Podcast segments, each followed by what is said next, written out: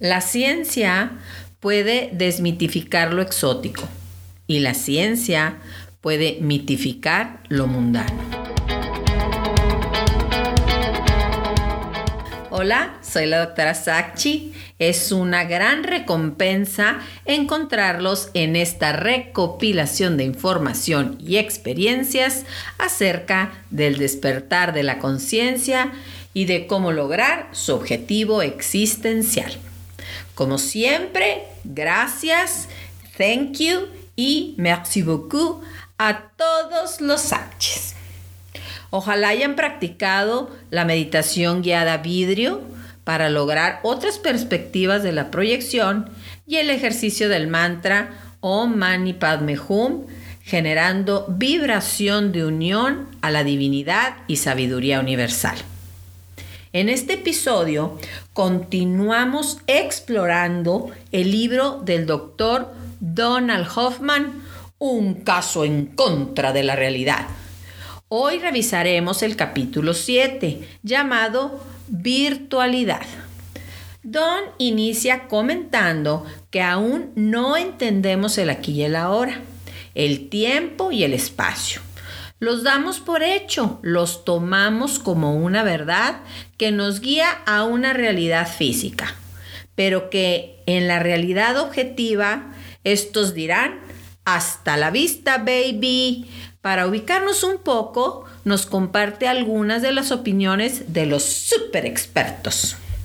El premio Nobel David Gross declaró, todos en la teoría de las cuerdas están convencidos de que el espacio-tiempo está condenado, pero no saben qué lo reemplazará. Nathan Saber, del Instituto en Estudios Avanzados en Princeton, dice, estoy casi seguro que el espacio y el tiempo son ilusiones. Es posible que sean reemplazados por algo más sofisticado. Nima Arkani Hamed explicó. Se supone que la física describe cosas que suceden en el espacio-tiempo. Y si no existen, ya no está claro acerca de qué habla la física. Para los físicos, esto es una buena noticia. El reconocer una falla en alguna teoría, no importa qué tan apreciada sea, es progreso. Reemplazar la teoría del espacio-tiempo con algo más fundamental es un excitante reto para los teóricos creativos. Esto tiene el potencial de transformar nuestra visión del mundo, tal vez diciéndonos por primera vez de qué se trata la física realmente. Yo me imagino a Newton y algunos otros echándose maromas en el más allá.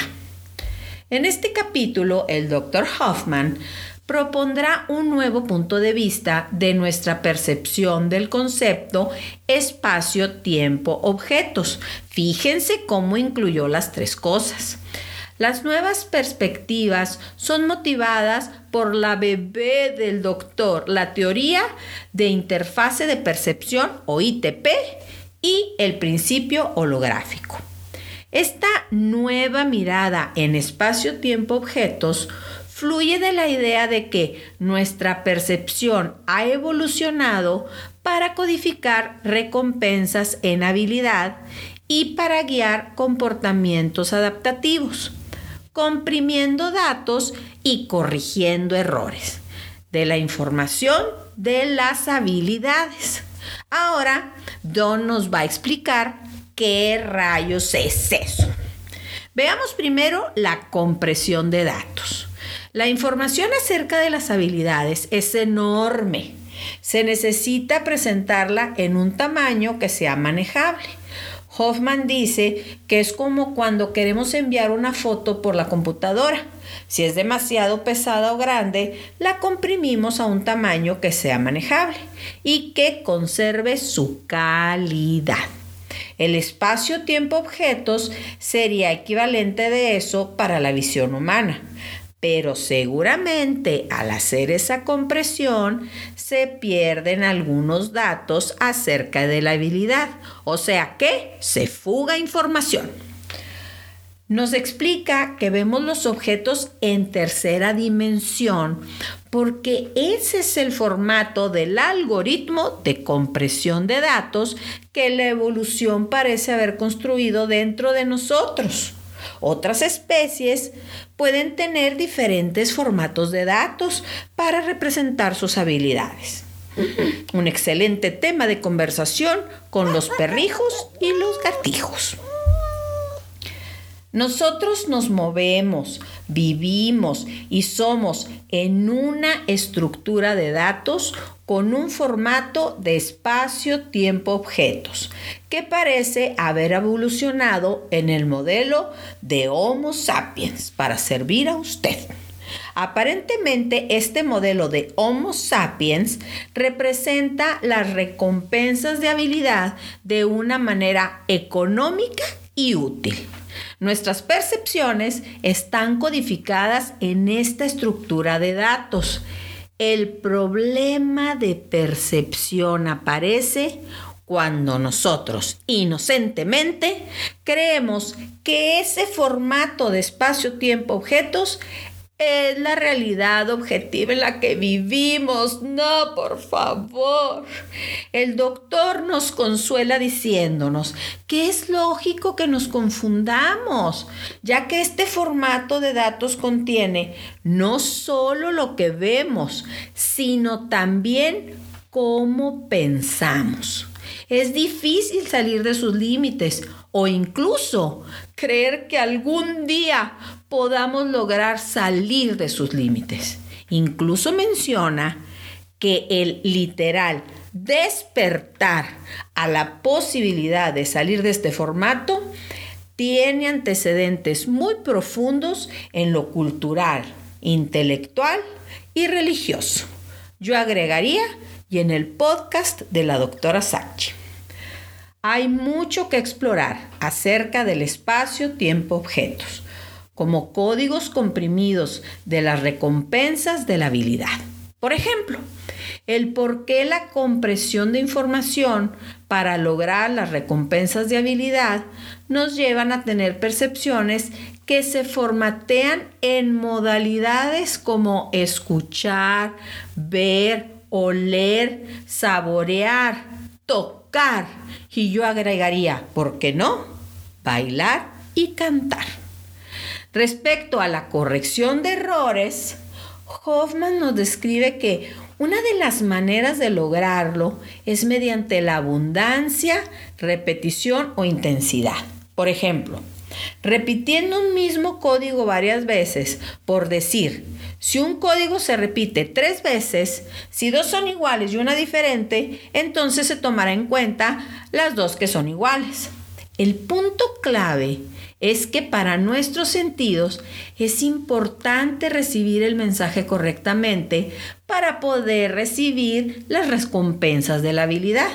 Incluso puede haber casos en los que un punto que se deslice una decimal puede ser la diferencia entre la vida y la muerte. O algo aún peor, que tu pedido de Amazon no llegue.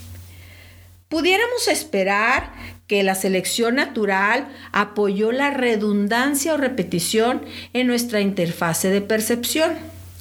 Creó tiempo, espacio y objetos repetidos para permitir la corrección de errores. De hecho, Bekenstein y nuestro Stephen Hawking descubrieron que el espacio-tiempo era repetitivo. Los físicos Ahmed Al-Meheri, Hee Dong y Daniel Harlow encontraron que la redundancia del espacio revelada por el principio holográfico refleja un código de corrección de errores que protege el que los datos sean borrados. De hecho, otros investigadores especificaron que la geometría del espacio-tiempo puede ser interpretada también como un código cuántico para corregir errores. La simetría es algo que se observa en demasiadas presentaciones en nuestra pantalla 3D. La respuesta a esto es que se trata de los códigos o programas de compresión de datos y de corrección de errores. El teorema de simetría creado por el Dr. Hoffman y comprobado por el Dr. Shetan Parakash se aplica a cualquier sistema de percepción, ya sea biológico o mecánico. Podríamos incluso construir un robot y este verá las mismas simetrías que nosotros vemos. Por otro lado, muchos investigadores y la ITP del Dr. Hoffman están de acuerdo en que la percepción y la acción están ligadas. Nuestras percepciones evolucionaron para guiar exploración adaptativa y acción. El espacio-tiempo es un canal de comunicación y los objetos son mensajes de habilidad. Todo eso es signo de una interfase bien diseñada. Así es que mis achis, esto será un sueño, pero de alta tecnología. En la ITP podemos visualizar la relación entre percepción y acción en un ciclo muy simple. La secuencia sería, el mundo al ser percibido genera experiencias. En las experiencias se decide qué acciones tomar y las acciones generan un cambio sobre el mundo que se percibe. Cada vez que la gente actúa en el mundo, cambia su estado y recibe una recompensa como consecuencia de su habilidad, ya sea positiva o negativa. Obviamente la selección natural favorecerá las recompensas positivas. Las experiencias se convierten en una interfase no perfecta, pero adecuada. Los que no logran adaptarse generalmente mueren jóvenes, sean de la especie que sean. Como diría mi abuela, o todos coludos o todos rabones. Todos los mensajes acerca de la habilidad deben comprimir información a un tamaño manejable y eficiente y tener un agente que corrija errores. Por ejemplo, si vas caminando por la calle y ves una víbora ponzoñosa, utilizas energía para generar cortisol, estrés y saltar. Si resulta que solo se trataba de una manguera, tu salto fue generado por un mensaje de habilidad que no tuvo una corrección de error. En caso de que el mensaje diga, Ay, no te preocupes, es una manguera. Se generan menos estrés, gastas menos calorías y mejora tu habilidad. Y si te va bien, hasta bajas de peso. Hay muchos errores visuales que no son corregidos. Por ejemplo, esas imágenes en las que parecemos ver líneas o figuras formadas por la ilusión óptica. Esos son errores en los que la habilidad no corrige y por lo tanto se pierde la definición exacta de lo que se está viendo. También se puede observar cuando iniciamos viendo un dibujo en dos dimensiones y lo inflamos holográficamente a tres dimensiones. Por ejemplo, cuando dibujamos dos cuadrados y con ciertas líneas logramos que tenga la apariencia de un cubo. O por ejemplo un círculo que con ciertas sombras aparenta ser una esfera. O como yo, que estoy flaca, pero reflejándome en los espejos defectuosos, me veo gorda, body lover. En física cuántica, Trabajos hechos por Mark Ramsdonk y Brian Swingle indican que espacio y tiempo están entretejidos por hilos enredados. En el cubo podemos ver este enredo del espacio-tiempo, ya que si nombramos a un cuadrado A y a otro cuadrado B, en ocasiones podemos ver el cubo con el cuadrado A enfrente y en otras con el cuadrado B al frente. Una vez que sabemos las reglas que la visión humana usa para decodificar mensajes acerca de la habilidad, nosotros podemos usar esas reglas para enviar el mensaje que queramos. Tomemos por ejemplo los jeans o pantalones de mezclilla. Generalmente tienen costuras en las bolsas y en los lados. Darren Pasehek y Hoffman encontraron que acomodando las costuras con cierta curvatura y acabado, puede dársele a los glúteos una forma abultada y más atractiva de lo normal como lo hace la línea de ropa Body Optics, ropa que hace un poco de maquillaje y cuidadosamente envía mensajes acerca de una mejor habilidad.